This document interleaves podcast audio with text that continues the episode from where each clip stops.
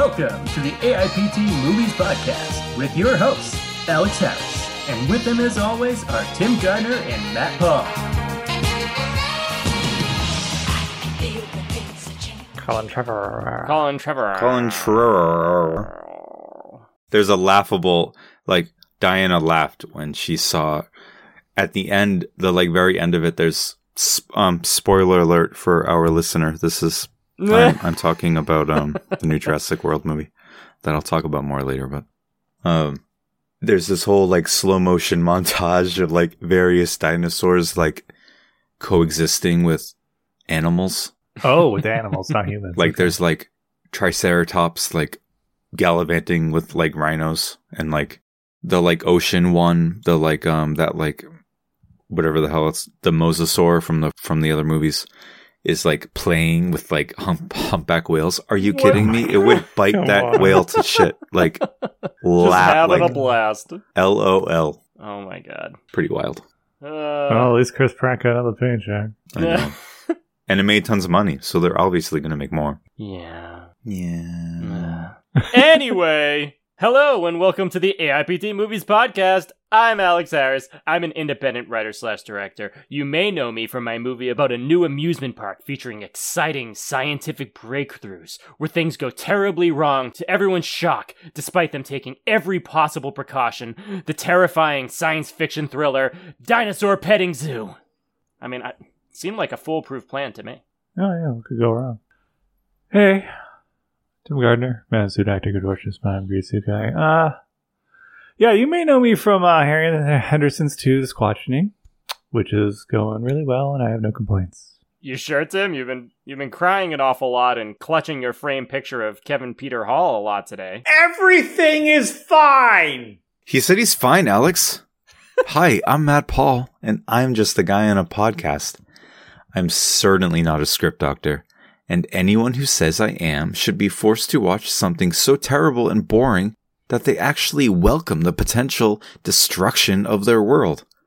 Speaking of Moonfall, did I tell you guys they originally asked for script doctors to add some new scenes into the movie in order to salvage Moonfall after some disastrous test screenings? One idea was full moonfall. In this, the moon was actually full of werewolves who ran out of moon food, so they were coming down to Earth to eat people instead. There was going to be this whole thing where the werewolves are on Earth hunting people, then the moon would change its orbit and move out of view, so the werewolves would turn back into human form, and our heroes would have to try to escape or kill the werewolves before the moon rolled back around and they turned into werewolves again. Matt, that actually sounds kind of incredible. Right? Anyway, that was Skynet's idea, which they didn't use. I suggested they make that stoner guy Ziggy the main character and have the moon be full of weed.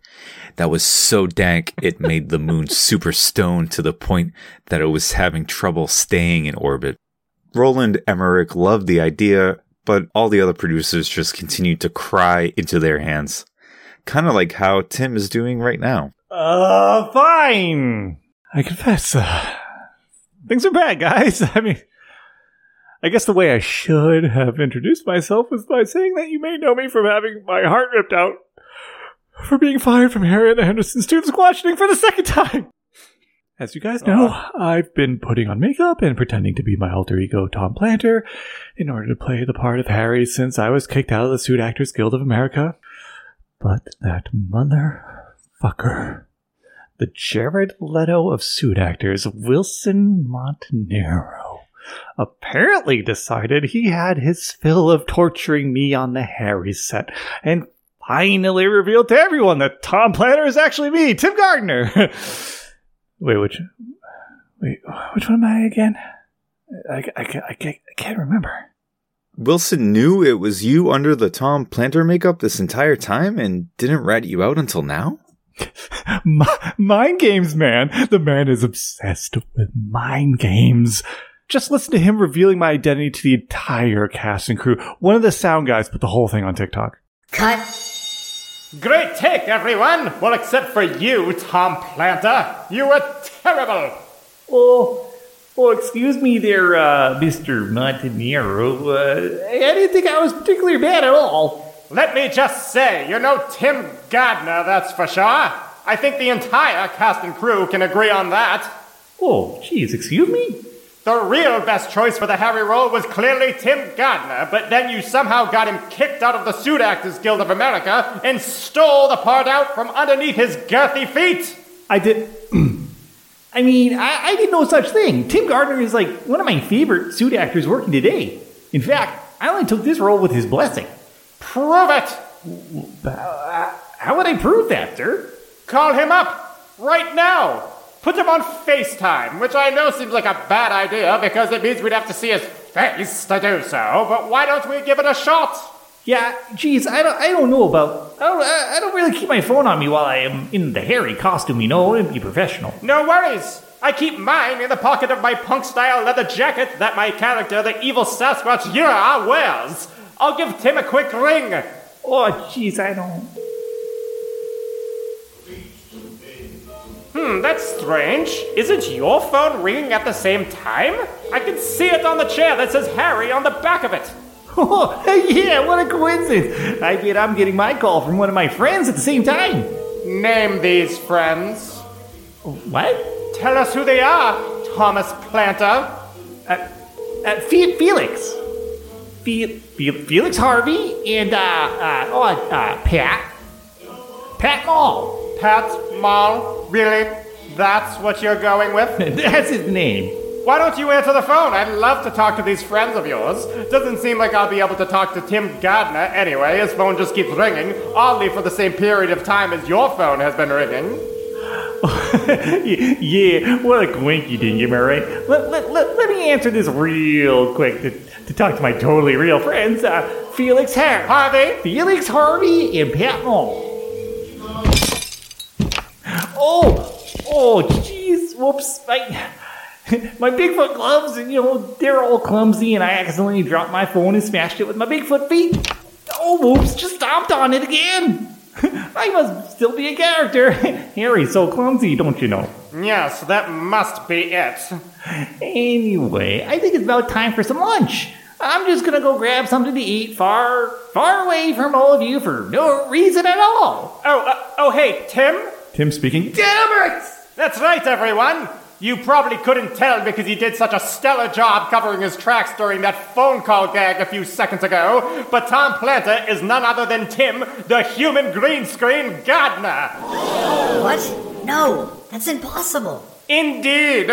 The imposter impersonated another imposter, the imposter. He pulled the oldest trick in the book, a Mrs. Doubtfire, in order to get the role of Harry back. But as we all know, Tim Gardner is no longer a member of the Suit Actors Guild of America and is therefore non union and cannot perform the role of Harry in this picture. He's right, Tom. Tim, whatever it is, I feel like I don't even know what's true anymore. You broke my heart, Tom. I mean, Tim. You ruined everything. I may never recover from this. This is the final straw. It's official. I'm divorcing my wife and I'm going to begin an affair with my assistant several weeks ago. And it's all your fault, Tom. I mean, Tim. What? No, no, no, you, you, you can't. Come on, this, this is my dream role. I, I've been studying all of Kevin Peter Hall's moves for years. I'm trying to perfect his movements and demeanor. I know you have. Damn, Tom. I mean, Tim. It is Tim, right? What are we gonna do now? I think a better question is what's Jim Farmer gonna do about it? oh, Jesus, Tim. Not again. You can't just keep creating new identities and disguises to keep this role. You gotta let it go. I don't know what you're talking about, complete stranger. I'm auditioning for this role because I heard it was available. So, uh, oh, what do you guys think? Should I just go for an Alan Moore kind of look and just cover myself up as much as possible this time? Or, or should I go the opposite direction and get a bald cap, go for the Grant Morrison thing? Oh, maybe I should just look like another average white guy, like the majority of other comic writers. I vote for whichever version is more embarrassing for you. Grant Morrison is, check. Well, once again, in an affront to our hopes that this podcast will become lucrative enough for us to finally stop sharing one single coffee with three straws every time we record, we have some corrections from the previous episode. First, the Moonfall trailer is probably a better movie than Moonfall itself. Absolutely. It's funner, has higher stakes, feelings of urgency, and they use Bad Moon Rising in the trailer. But only for the trailer, which thus cements that the trailer is superior. The trailer is the superior movie. If you want to see Moonfall, just watch the trailer. Um, also, apparently, Tim was right. Halle Berry's ex-husband, Doug Davidson, played by Eme Ikwuakor, did die in Moonfall. According to the Wikipedia plot description, at least, he sacrificed himself to save them. So you were correct, Tim. Which means it is even more cold that at the end they don't know he's dead, and they're just like, sorry, I didn't get Yes. to dad. right? And she's like, it's okay. It's like the the man's a fucking hero and believed in you the whole whole damn movie. I and know. Pulled so many strings and just no well. Just moved Sorry. right on. How cruel. And finally, we made some rather harsh remarks about Elon Musk last week and also insulted those who idolize him. Anyway, that's it for corrections. Let's move on to some news. Scream 6 is going to be set in New York City, but it will be filmed in Montreal. If it's anything like the last time a major horror villain took Manhattan, we're gonna have a medium fun time watching Ghostface kill people on a boat. The title for Rian Johnson's Knives Out sequel has been revealed as Glass Onion: A Knives Out Mystery. Other possible titles include Knives Out 2, even more Knives Out this time. I'm never putting these knives away, and Knives Out, Size Out. Today at the grocery store, I made a sign that said "Suns out, buns out" for the hamburger buns. That's awesome. Hmm. That's incredible. Jurassic World Dominion is number one at the box office with a stellar debut, which obviously means that all those negative reviews and the poor word of mouth are totally wrong. Oh, okay, good, good. I'll just go see it then. ben Affleck's next movie as director is a movie about Nike's rise to success. And not only will it feature Viola Davis, Jason Bateman, and Chris Tucker, but Matt Damon and Ben Affleck are both starring in it as well. The current working title is You Like Nikes? How do you like these Nikes? That well will never go dry. A movie based on the popular Duke Nukem video game series is in development from the creators of Cobra Kai, which means we can ignore it for a while until everyone talks about it so much that you give in and watch it and have to admit it's great. you guys still haven't watched uh, Cobra Kai, have you? No, I have not. It's a it's a really good show. I know. It's a lot of fun. Uma Thurman and Henry Golding are joining Charlize Theron in the sequel to Netflix's The Old Guard. If you don't even remember the first one, that's okay because neither does Charlize Theron. I never even saw that movie. No, I know neither do I. I didn't either. Tim Burton was very upset about Warner Brothers approving nipples on the Batsuit after the studio had previously thought his Batman movies were too dark and weird. Mainly, he can't believe they approved that, but said no to his idea for Batman's giant goth penis. It was the, the Prince Albert was just like a step too far, I think.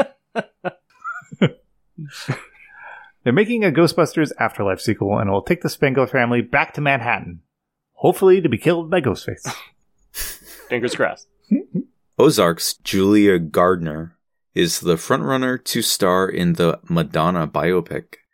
Garner is going to play Madonna during her younger years, but for more recent events, Madonna is going to be played by the doll from Saw. Does kind of look like it. Like she, like there are literally no like lines on her face. It's just like smooth. Yeah. The, the universe is taking an airbrush to her face at all She times. looks Yeah, so it's crazy. It's so Yeah. creepy.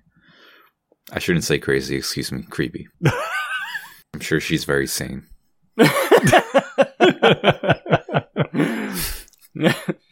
The writers of Deadpool 3 claim the movie will not be Disneyfied and that we can expect an R rating. On the downside, Deadpool will only break the fourth wall to tell us about the new shows coming to Disney Plus.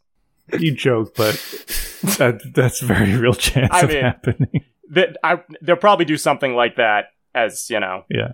as an in joke. I just, you know, who knows how far Yeah. they'll go. Maria Bakalova, breakout star of Borat 2, is going to play a key role in Guardians of the Galaxy 3. We don't know exactly who she's playing, but it could be related to Sacha Baron Cohen being cast as Thorat. My hammer! This is Loki's. He has pains in my assholes. Oh. Uh, remember that period of time where all anyone did was talk like Borat? What a oh time Oh to be God. alive. A simpler time, really. a trailer has been released for Dwayne Johnson's Black Adam movie, and I have to say it looks I agree, Matt. I agree. I didn't even watch it. And finally, I, I don't have anything funny to say about these things, but Marvel is officially making a Thunderbolts movie f- with director Jake Schreier. Um, if you don't know who Schreier is, he directed that movie Paper Towns and was a part of Waverly Films, a filmmaking collective that also featured No Way Home director Jon Watts.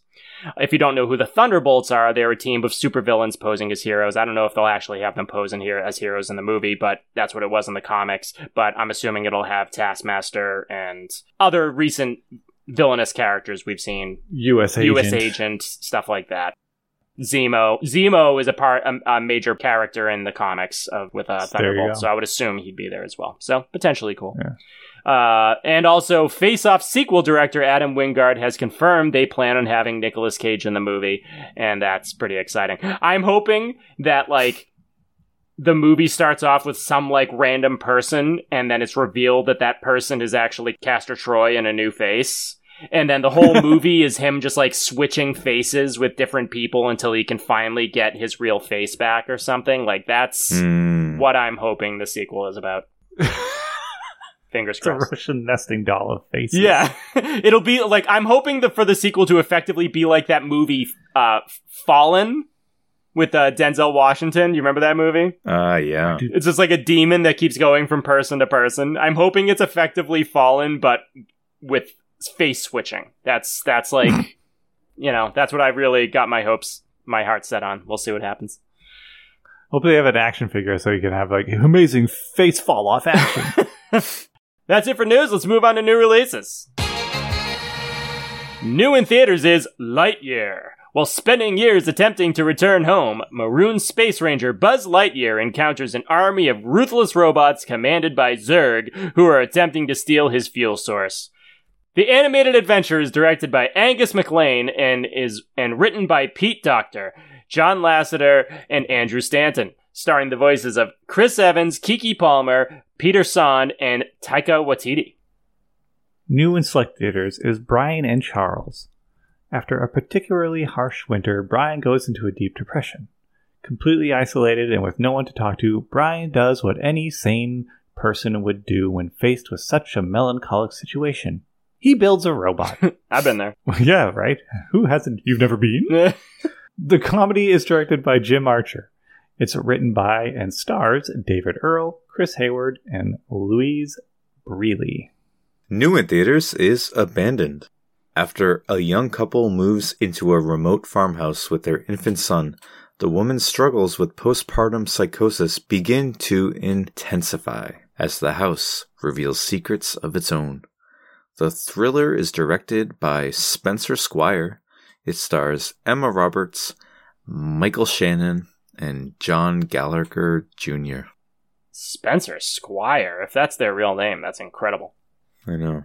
New to streaming is Mid Century. A husband and wife's weekend in a mid century modern vacation rental home turns deadly when the husband discovers the owner is a psychopath with a backyard of buried secrets and designs on his wife. Ugh. The horror thriller is directed by Sonja O'Hara. It stars Shane West, I remember him, Sarah Hay, Oh, wow. Bruce Dern, Stephen Lang, Vanessa Williams, remember her, and Anna Perna Sriram? Anna Perna S- Yeah, Sriram. Sriram. I kind of love um I kind of love the that synopsis cuz like who hasn't been on Airbnb looking for a nice place to stay and has seen a really cool mid-century place honestly right. Yeah. Right.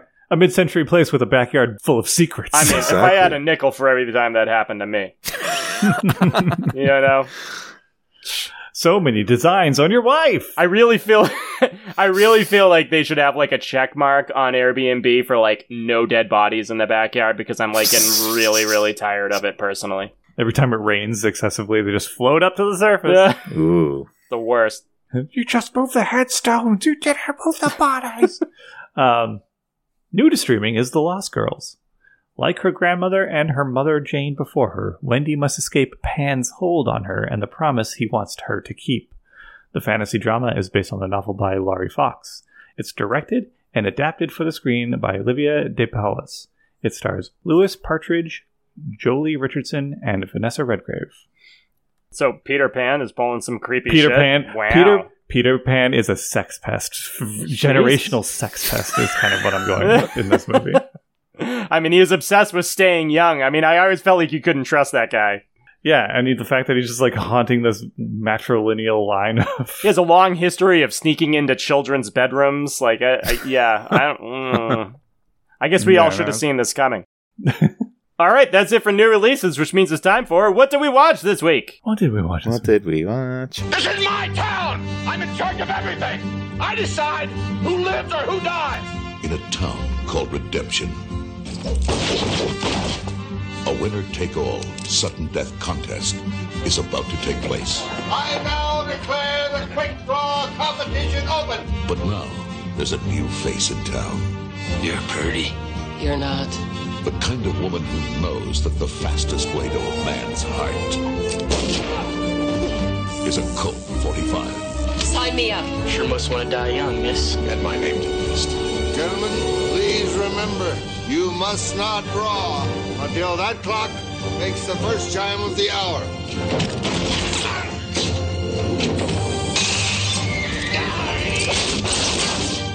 The quick and the dead. Are you prepared to go? All the way. It came out in 1995, but this week we watched The Quick and the Dead. A female gunfighter returns to her frontier town where a dueling tournament is being held, which she enters in an effort to avenge her father's death. The Western action revenge film is directed by Sam Raimi and stars Sharon Stone, Gene Hackman, Russell Crowe, and Leonardo DiCaprio. The screenplay was written by Simon Moore, but includes contributions from Joss Whedon. Uh, Whoops. Apparently, he helped fix the ending. He did have his moments when, you know, before we realized how much of a Oh, creep sure. he was. So, as a warning, I'm sure there will be spoilers as we discuss The Quick and the Dead. So, if you haven't seen it yet, you may want to pause this and watch the movie and come back. I suggest you do. It's pretty great. It's on Netflix right now. Otherwise, let's dig right in. So, Matt and Tim, what are your favorite things about The Quick and the Dead? I hadn't seen this movie before, and I knew of it, obviously, but I'd never seen it, and I kind of loved it. Um, I like westerns um, in general, and I.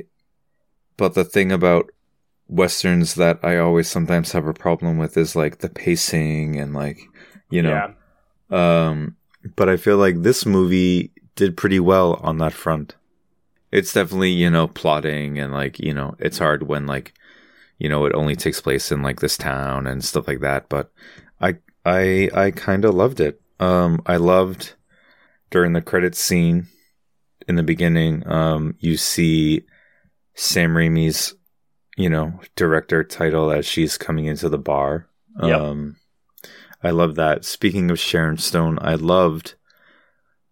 I feel like she didn't really talk a lot in this movie. Yeah. She was just like the quiet, brooding, like out for revenge character that most westerns have. But I really liked all of her like little quips and yeah. kind of like, um, you know, the things she would say. You seem to be having a good time playing by yourself. Exactly. You know, all those so good. So many good quotes. Um, I like that a lot. Um, Lance Henriksen. Oh, Wow. yeah. Um, amazing. Um, his whole, his whole outfit, his whole persona, you know, the whole thing. And then he just gets taken down so easily and quickly. I know. He's a Um, liar. I know. big time liar. I enjoyed um this is a a small one, but the guy um I think he was selling gold teeth. Yeah, he was. Yeah. Yeah. Collecting gold teeth to Gold sell. teeth, every, like like I just I got uppers, I got lowers, I got I got gold teeth for molars. I got uh, like I thought that was really funny, and that also happened during that really cool looking Dia de los Muertos, you know, celebration that was happening outside. Oh yeah. Um, I thought that was really awesome, obviously, because I love all that shit. And I, um, I thought it was a really good way to, um, you know, have Sharon Stone kind of halluc- her character Ellen, um, kind of hallucinate, you know, during it and see. I forget who she thought she saw, but she sees somebody during it. Um, It was the town doctor that ah, wasn't a yes. hallucination. Oh, oh, it wasn't a hallucination. It was the doctor. You're right. They played it off as a hallucination only. They made it but seem like it was, Yeah. and then he showed Right. up and he knew her back in the day. Yes, thank you, Tim. I gave birth to you. That's right. yeah. Robert Blossoms. Um, Mhm. He's great. He's great. Rest in peace. I know. R.I.P. Um, I love that that Commish Gordon was in it. Yeah, I Pat thought he was Hingle. cool. I thought that was cool. There's a famous story uh, that is in the Bruce Campbell book about how Pat Hingle was so upset that his character was allowing his daughter to be mistreated and everything like this. So Sam Raimi like Mm. filmed a fake scene where he like fights back against someone, and Bruce Campbell was involved in the scene, but it got cut from the movie. Oh no, Oh, poor Pat Hingle. Yeah. that's too bad. And lastly, so that you guys can get a word in, all the all the Sam Raimi isms, obviously, like the yeah. depth of field and like the like, you know, just all the like the Whip pans. the quick whip pans Yeah. and the quick zooms and like you know um Dutch angles for the days. Dutch angles and the gross. There was like just enough gross stuff. Like it wasn't super gross. Like I actually wanted more Yeah, gross. Scar wasn't gross enough for you. I mean that yeah, he was good, but like I wanted more like I don't know. More things getting more like blood spewing and like projectile fluids. I don't know. yeah. You wanted more Evil Dead. I just wanted more like drag me to hell and evil dead stuff. Yeah, because like like Henriksen losing his thumb. Mhm. Normally, you'd think Raimi would show it like fly off. You know. Yeah. But yeah, I loved it. I'm so glad I finally saw it. I'm glad it's short. It was pretty short. It was Yeah. a pretty quick little watch, which I think was good. Yeah. I'll let you guys chime in. Yeah, so no, I enjoyed the fact that this is in 1995 and we have a female protagonist in a western. Yeah. Yeah. Um, especially again, Sharon Stone doesn't talk a lot because she's the classic stranger with no name, myster- mysterious. You know, you know she's got vengeance on her mind. Um, doesn't have to say a lot of words. It's all more show, don't tell. Right. Um, that being said, like when she does talk, it's equally badass. Yeah. Yeah. uh, baby Leonardo DiCaprio. Yeah. Uh, funny in Yeah. this. Um, I remember that being a big selling point back in the day of like Leonardo DiCaprio. Because I think he was still, you know, had yet to fully prove himself. Yeah. He's still that This was like right Growing Pains. after What's Eating Gilbert Grape. Yeah. Mm. Oh, yeah. There you go. Yeah. So like Leonardo DiCaprio playing the kid, uh, I think he did a great job, um, being this cocky. You know, can, can I get can I get any faster? Oh know. my god! Did you guys see that? Oh. I know. know. He was so good. you know, it- this movie is definitely a gun fetishist's dream oh yeah. Mm. because Yes. because the way Sam Raimi shoots stuff, uh, no pun intended.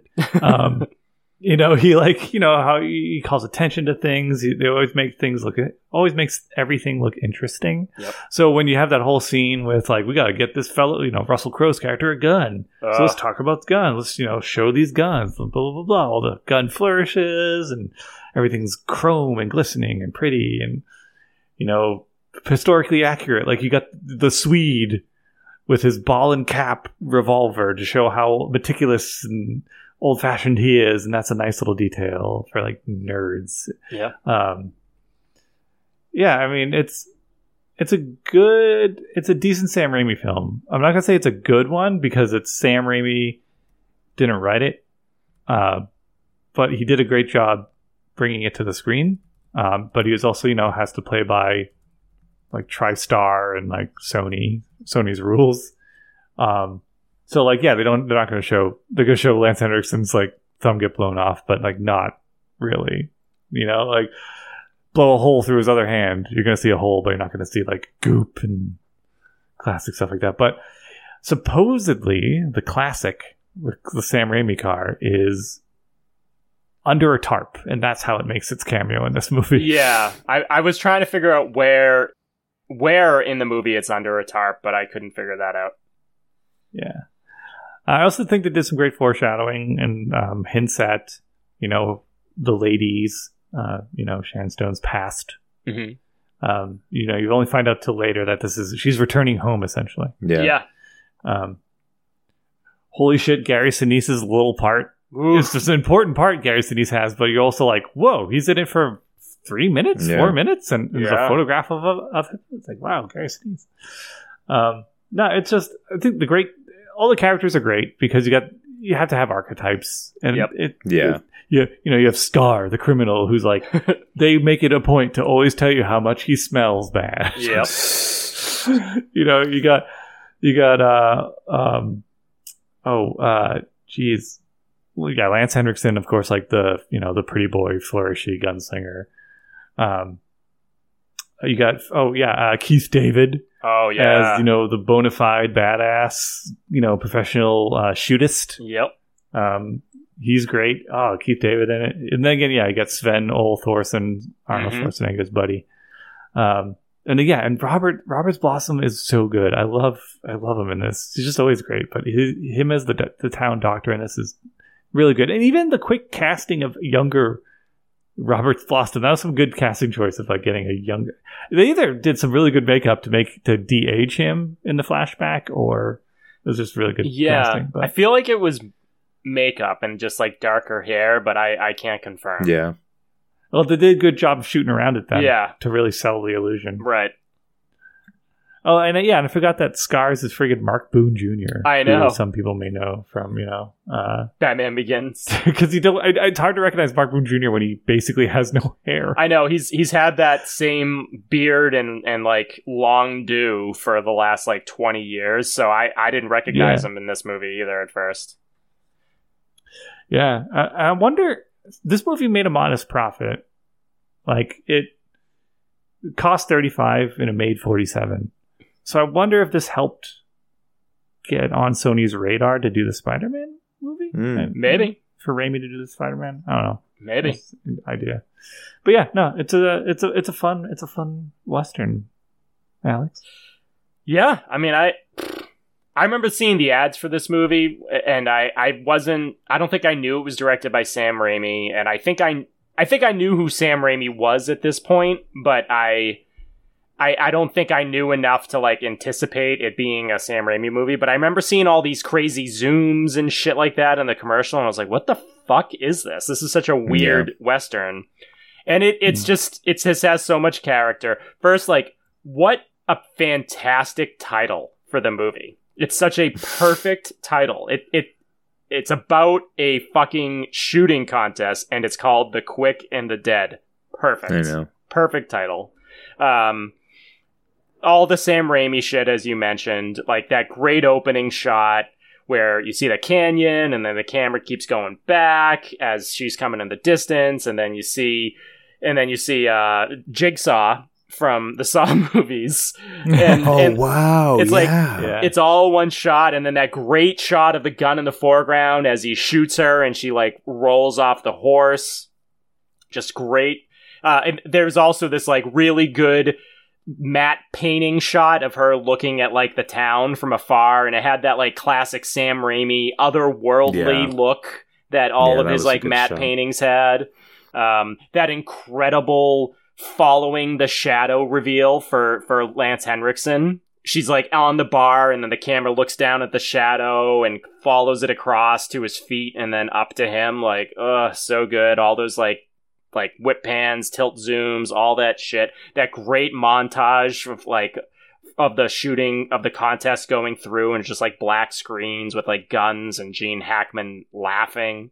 Um, so great. Yeah, Gene Hackman chews so much scenery. in Oh. this. He's a great villain. Oh yeah, he was fantastic. He was fantastic in this movie. And um, one thing I really loved about this movie was Sharon Stone. I I thought Yeah. she was so good. Like Sharon Stone was such a fucking star, and Hollywood was not ready for her in the '90s. I feel like if she were to come out now, she would be massive. She would get so much work, and she would be so respected. and they fo- they focused. it- She, they, also, they always did her a disservice. They always focused on her sex appeal. Right. And and like even this movie had like a scene where she like wakes up with no pants on and like Mhm. you can see her hips and everything like it she's barely covered. Um I mean to my understanding Sharon Stone was comfortable with that stuff. She was a producer on this movie. She was a major creative force on this movie. Get Yeah. this. Right. She insisted on Leonardo DiCaprio being in the film and supposedly paid his salary herself. So she was one of Great. Sharon Stone was one of the first people to say Leonardo DiCaprio is going to be a star. What? She also handpicked Russell Crowe. He was it's his first American movie and she picked Russell Crowe. And apparently she was given a list of directors to, to make this movie and she sent back the response with only Sam Raimi on the list because she loved Army of Darkness. Like Mm, Who wouldn't? I know. but like that's but like you wouldn't think that she would be a fan of that, you know? Right. That's so fucking cool. She made like three excellent cho- three of the best choices in this movie, uh, supposedly again. This is all like, Mhm. you know, movie trivia, which sometimes isn't always perfectly accurate, but supposedly were her decisions. Like she Yeah. she's fucking she's a cool shit and I, I feel bad that she didn't have like a better career when she was younger um but like she was so good in this movie the way that she, like her face acting whenever she was around like Gene Hackman the way that they Mhm. captured how she was really good but she was never comfortable killing people or shooting she was always nervous that she would miss even though she was so good um and of course later we find out why she's so nervous about missing um Oof. Oh, and but yeah, like yeah, really, am really impressed with Sharon Stone in this movie. Um, and like one thing I really liked about this movie was like the cruelty and darkness of it. Like this town, all I could think was that this this town, Redemption, I think is what it was called, is the real hub of you know of like scum and villainy. Like this, A real den. A real den of scum a and real villainy, like yeah. this is what I think of when I think of a den of scum and villainy. Um, Yeah. and like. and like the the whole thing the whole thing with shooting out the chair so that someone gets hung slowly like Mhm. vile the the Leo Leo's character the kid trying to win his father's respect only to be killed in the process like the fact that he By thinks he's his father. I oh, I know. Like the fact that he thinks he's calling his dad's bluff. He doesn't think his dad will go through with it, but his dad is such a piece of shit that he will not back down and kills his Mhm. own son. And then he's reaching out to him to like be held before he dies and he does nothing and then it's just like they never proved he was my son. Like oh Ugh. so Which I also think might be, you know, Gene Hackman's character trying to rationalize it to not feel anything. You know, he's trying to get ahead of it. that that's a whole thing too. Is I actually think Yeah. he's a really his character was actually pretty interesting. Um, Yeah. Yes. But I'll I'll get that I'll get that into more personally with, with uh honorable mentions. But I agree that like the cast in general was so good. I, I what a what a great cast. Um, and like yeah, I just I forgot how great early career Russell Crowe was. I really liked him when he first I came know. around. Um, and the other thing I'll mention is that speaking is that the the plot device of a shooting contest is so good. It was such it, it was such a great way to create drama and conflict and to keep the movie going and give it a good pace. Like the, just just this movie's very well constructed, even from the scripting point of view. Before they gave it to a great director and a good Mhm. cast. Um, yeah, in general, big thumbs up to this movie. Do you guys have any honorable mentions uh, or things you had mixed emotions about, sometimes known as the cronies, in honor of David Cronenberg? Um, I had um, I mean, it was they were effective, you know, points in the movie um for you know building drama and emotion and stuff, but yeah, the fact that Gene Hackman kills his son, Oh, and the fact that Sharon Stone killed her dad. I mean, accidentally, but yeah. wow. And like Gene Hackman's character like knew it would happen and he just made her do it. Like, Yeah. oh man. Cronies, but I mean good cronies because it was a very they were very effective Right. things to the plot of the movie. Um, but just yeah, wow. I didn't see. I figured how everything with Leo played out was going to happen, but I did not expect Ellen as a kid to have accidentally shot her dad trying to get him off of the noose. Yeah, I I forgot about that. I thought I remembered her like sh- missing the rope or something like that. I completely forgot she gets him dead in the in the head on on the Oof. first shot. So long, Gary Sinise. Ugh, Thank you for playing a pivotal role. I know. I'm going to give out my uh, honorable mention to the character, uh, I think Rats is his name, played by the wonderfully named, stage named, of course, Raynor Scheine. um, old born Rainer Johnston. Um, just he's a great like lackey. He was just a fantastic like little shit shit heel suck up sycophant. You know, beats the crap out of Russell Crowe when he's handcuffed and chained and Oh, stuff like yeah. that. And Hmm. He's just like, you know, and then he, you know, uh, he messed up His hand. Russell Crowe's hand real bad, and Gene Hackman's is like, "What happened there?" You know, and it's like you, can, you have about you got fifty, you got twenty seconds to leave town, Ratsy. You know, and just that whole bug out scene of that little guy just like, "Oh no!" So yeah, I always love me a good, a good little hench. yeah, Yeah. solid, solid. Uh, I- have a bunch of different little honorable mentions. Um, not not a lot of cronies. Um, one of my honorable mentions is when Keith David is introduced and he's like, "Put me down on the list, Cantrell," and he's like, "How do you spell Oh, that yeah, correctly?" correct. Oh, so good.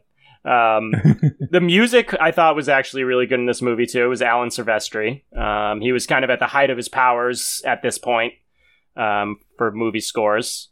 There was a really great split diopter shot with oh, with uh, Sharon Stone close to the shot and Hackman in the background, while someone said, while she said, "Some people deserve to die." I thought Oh, that yeah. was a great That was good. show and tell shot, as you mentioned. Um, big, big honorable mention to Spotted Horse. Spotted Oh, Horse yeah. cannot be killed by a bullet. All Oh. of that was fantastic. Mhm. When Russ, so the lot of little like honorable mentions for me was Russell Crowe when he kicked the door when he was on the ground and kicked the door back to um hit uh you just mentioned him uh Ratsy. to hit Ratsy in the face. That was fantastic. Um, the way the, when they're like during the scene when Leonardo DiCaprio was showing the different guns, the way they show how tempted Crowe is whenever the guns are drawn, like like he's just so he has such a ca- connection with shooting and guns, and it's like it's like he's being like tempted with drugs or something. Like I thought that was Mm. great. Um, in the first duel with Russell Crowe's character, how he drew and shot, but didn't even seem to realize that he did it. Like he seemed surprised when he realized that the gun was in his hand. Yeah. Second nature. Oh, so good. Um, that entire left-handed draw scene with Gene Hackman and, and Ace, I believe his name was, played by Lance Henriksen. That whole scene was fantastic. That great tense dinner scene when she when uh Gene Hackman Ooh, invites Sharon Stone to the dinner and she has like the gun underneath it, it. It kept reminding me of the the dinner scene in Inglourious Basterds, which Oh, yeah. Yeah. which people talk about all the time about how great it was and i was like it, it, it is great but there's also a fantastic tense dinner scene in this Yeah. That's a great scene. the hole in the head shot was great where you just like see the back of the head and then there's a suddenly a Mhm. hole in it um, also up there is the sun through the the chest shot fantastic Yes. so damn good um, in general i will mention to almost all the characters in this movie like you could make almost any character in this movie the lead and it would probably still be an interesting movie Yeah. I want to point out that the movie is rated R for Western violence, Yeah, which I think is pretty funny. Um, good catch-all term for hangings and shootings. at least it's not Eastern violence, you know. Um, It's like those Eastern provinces. Be careful. right, right. Um, I speaking of like Gene Hackman and his character, is there was that one scene of him alone in his long underwear, like cleaning his bullets, looking sad. I thought that Yeah. was a really cool thing to include in the movie. Yeah. Good depth. Yeah, because like he's horrible, he's terrible, but like he's they made him actually seem like he's a person rather than just like this cartoonic character. He's he's not cool or tough. He wants to be scared because he's gotten so powerful that nothing feels like anything anymore, you know? Like he's just this like Yeah. I don't know. I just that I thought that scene was really cool and a lot of movies I didn't think would bother including it. Um He's a hollow man. yeah. Yeah. You know, just like Kevin Bacon. And uh honorable mention to the shot of of l- the lady or Ellen um walking up with her hat off and the flames all around her at the end Mhm. and then and then Russell Crowe just taking out all those people like he could have done it the entire time. Fantastic. Absolutely. Yep. Um, and then uh, I had like I guess like a crony to the sudden ending, like how like sudden the end of this movie was. Mm, Um, yeah. But one thing I was thinking when I was watching this was like I would totally watch a sequel to this movie with like Sharon Stone returning as like an older like version of Ellen, something like Unforgiven, but with like Sharon Stone and and Sam Raimi. That that would be sick. I would watch the shit out of that. And just a quick shout out to the cine- cinematographer Dante Spinotti. Dante Spinotti. Uh, mwah. who also did LA Confidential and Heat and Manhunter. He also did the effective remake of Manhunter, Red Dragon. Yeah. But yeah. Oh, can I give one more honorable mention? Absolutely. Wow, we've lingered too long on this. The explosions. Oh yeah. Mm, They did a really good, really excellent job of selling how violent an explosion is Yeah. and the chaos that ensues from something like that. It was fantastic. I agree. Those are great explosions. And like I, I was like concerned when they were going off. They didn't Yes. feel inconsequential. Yeah, no. What didn't you like about The Quick and the Dead? Was there anything that confused you? Not really. I mean, I think like a tiny little, you know, thing is that at this point, it, like it's it's blaringly 90s, you know. it's pretty, you know, I don't know if I would say that it's dated at this point because it's also a period piece, so well, technically a period piece. But yeah, it's it's just a little bit. You feel you feel the error in which I it was made. I feel the era in which Yeah. it was made. It's a very Yeah. 90s cast. It's a very 90s cast. Yeah. Yeah, I get that. But yeah, besides that, no. Yeah, my only knock against it, there was a few draggy, slow parts that kind of weighed the movie down. But once I got into the, is all scenes served a purpose. There was never a scene that was useless. I would argue Yeah. Mm, because they all either illustrated someone's character or they forwarded plot. You know, there's uh, Yeah. there's nothing really, but it's. I think some of the pacing was a little draggy in, in places. Just the necessity of slowing it down because the movie's called Quick and the Dead, and like the shit it has to be quick. You know, like and it and it is, and it's like fast, and then you know, bing bang boom. But yeah, a little, little draggy here and there, but really nothing to really complain about. Yeah, I mean, I, I agree. I can I can see those points. I I don't really have anything to complain about either. You know, I, I thought the end was a little sudden, but that's that's about it. And you said that was fixed, or Yeah, apparently the the ending was a little different. I'm assuming like the final uh duel or whatever. Probably probably from the for all I know it included the fake fake out death with her and everything, Mm. but they they didn't like the ending and they got Joss Whedon to come in and quickly rewrite it in like a day. Hmm. I don't know the extent of which that he rewrote it, but you know, I'm assuming it wasn't just the you know her being like okay bye and leaving. I'm assuming that was happening no matter what, and he probably came in and helped put together the like final duel kind of section. If I had to guess, Yeah. Okay. Do you have a favorite death scene? Ooh, I mean, probably Gene Hackman just because, ooh, He just deserves it. He, yeah, know. it was satisfying. It was satisfying. Yeah, and the way in which it was shot with the hole. Is he hit? And the only way they tell us that he's hit is that we see a shadow. Yep. And there's a hole in that shadow. I know. It's so great. Unfortunately, my favorite death scene comes at the cost of Keith David. Mm, because of that because of how they of what they did of just like the back of his head all of a sudden boom there's a huge hole in the back of his head he gets shot in the head like that quick like they don't linger on it to make it uh, excessive it sucks he's a great character yeah. and it's keith motherfucking david Right. But yeah it, i think that was just a it was neat because you're just like unexpected this hasn't happened in the movie yet whoa Yeah. Yeah. Yeah. Yeah, I agree. Um, yeah, I mean, I, I agree with those. Um, I, I also enjoyed Spotted Horse's death because it was drawn out. I thought that was interesting. The kid's death was brutal. Um, Uh, yeah. the her dad's death was brutal. Oof. Mhm. Like there were a lot of effective deaths, but I would say probably the one I enjoyed the most was Gene Hackman's. I, I would say. it's so cathartic Yeah, Yeah. it's just so enjoyable and like the fact that he looks fine for a second and you, you're used to all these different ways for it to be like oh they're fine oh they're not you're used to all these different methods for it but the like shadow with the sun poking through was so Yes. I've, I've never seen anything Yeah. like that so it was just so that was just so cool do you have would you give any random aesthetic choices in the quick and the dead a breaky award in honor of the windbreakers in the neil blomkamp movie demonic I mean, all the clothes really were just all badass, but um, the scene, the bit where Sharon Stone's sunglasses, oh those the tiny like really little small sunglasses ones, the tiny ones, and Yeah. how with the combination of like her shirt being like slightly unbuttoned. Um, Mm. I enjoyed that. I have to say.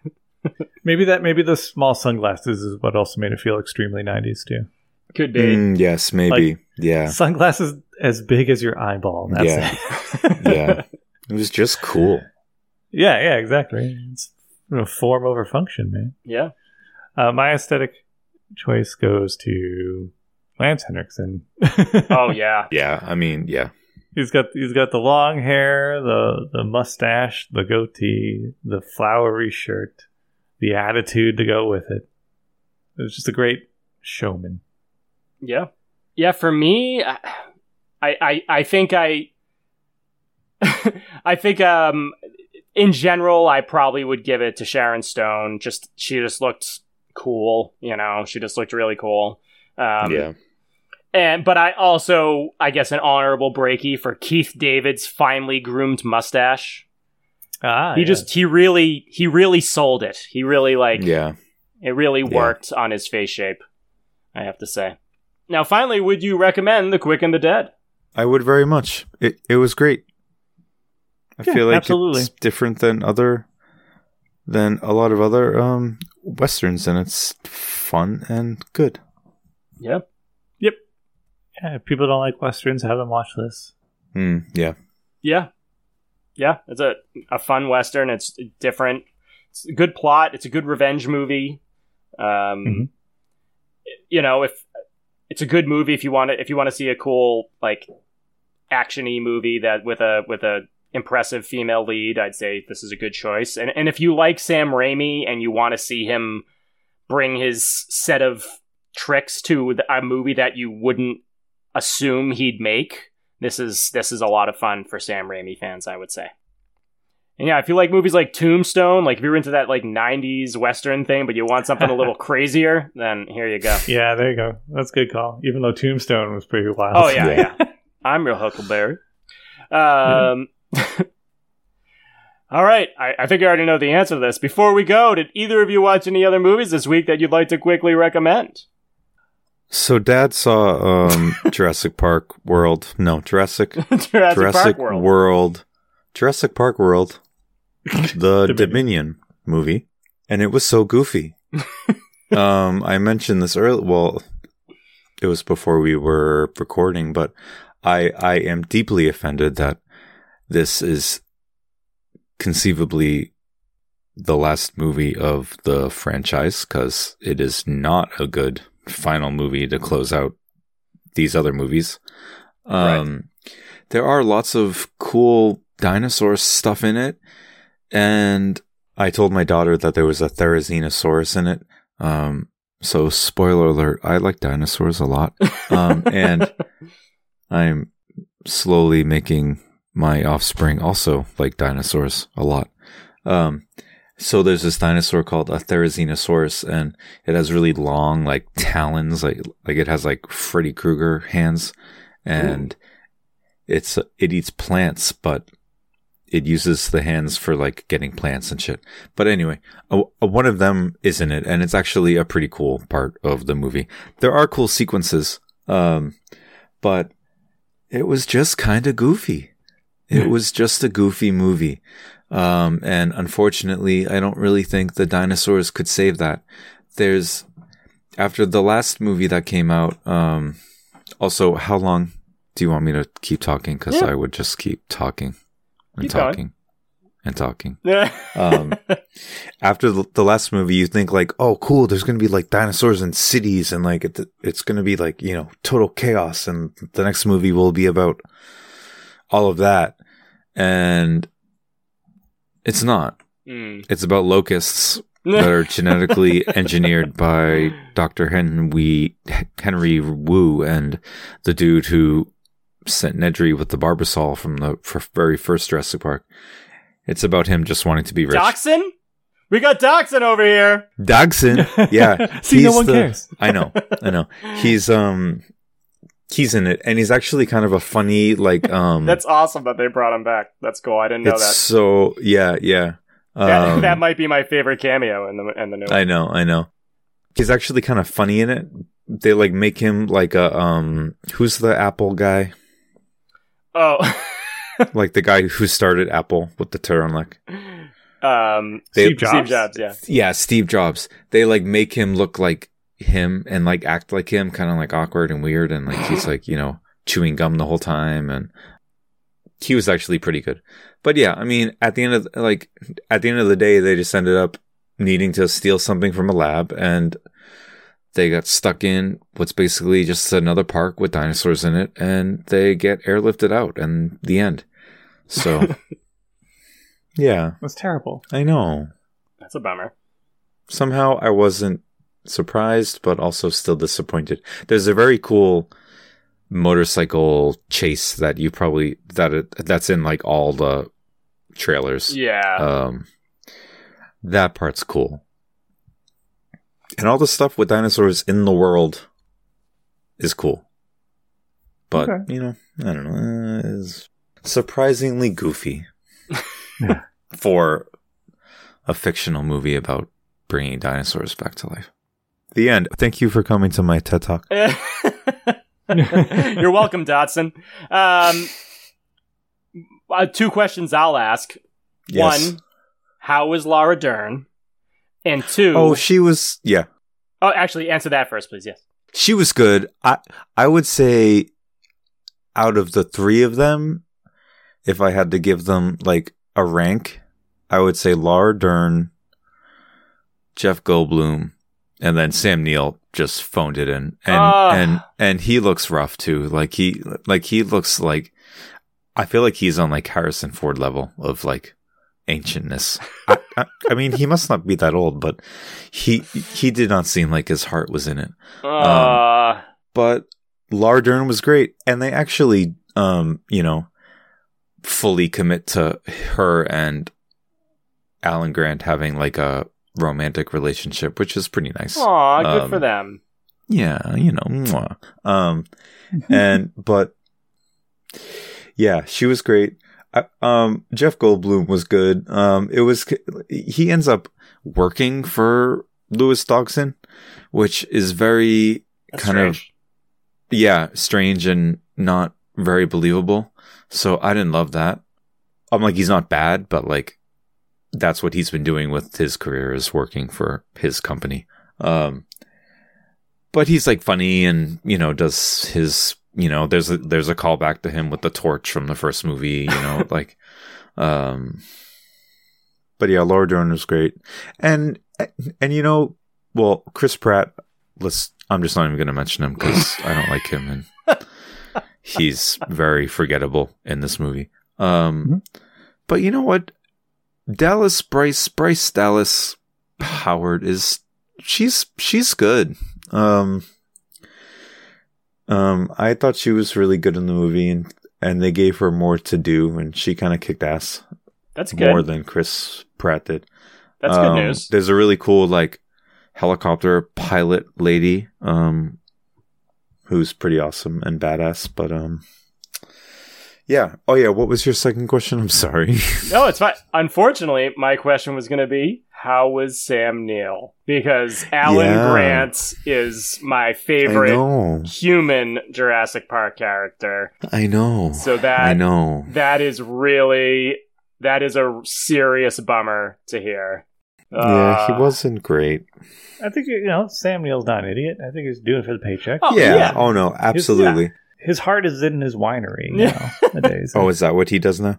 Um, yeah, Good for him. He's really into it. Good for him. his um his whole thing with with Laura Dern and like they go on like a side quest. Um there's a lot of like different like storylines all like happening at the same time in this movie, which is also a lot, but their little side quest is cool. Um but yeah, he mm, yeah, I don't know. Not great. Aw. Okay. That's a bummer. Yeah. That's a bummer. Behave yourselves! Up, the sound of one of the great lines from Robocop 2 means we are out of time. We'll be back next Monday with a new episode, assuming a faster more popular podcast doesn't challenge us to a duel that we clearly wouldn't win before then. If you have any questions for me, Matt, or Tim, you can reach us through our email, AIPTmoviespod at gmail.com, or find us on Twitter at AIPTmoviespod. If you like this podcast or any of the other great podcasts, articles or features on AIPT, you can help support the site and the people who work on it by signing up for a Patreon at patreon.com slash AIPTcomics. Thanks for listening, and don't forget, it's okay to love movies. They may not be able to love you back, but they'll always be there for you. Bye. Remember what Jim Farmer always says. Toodaloo.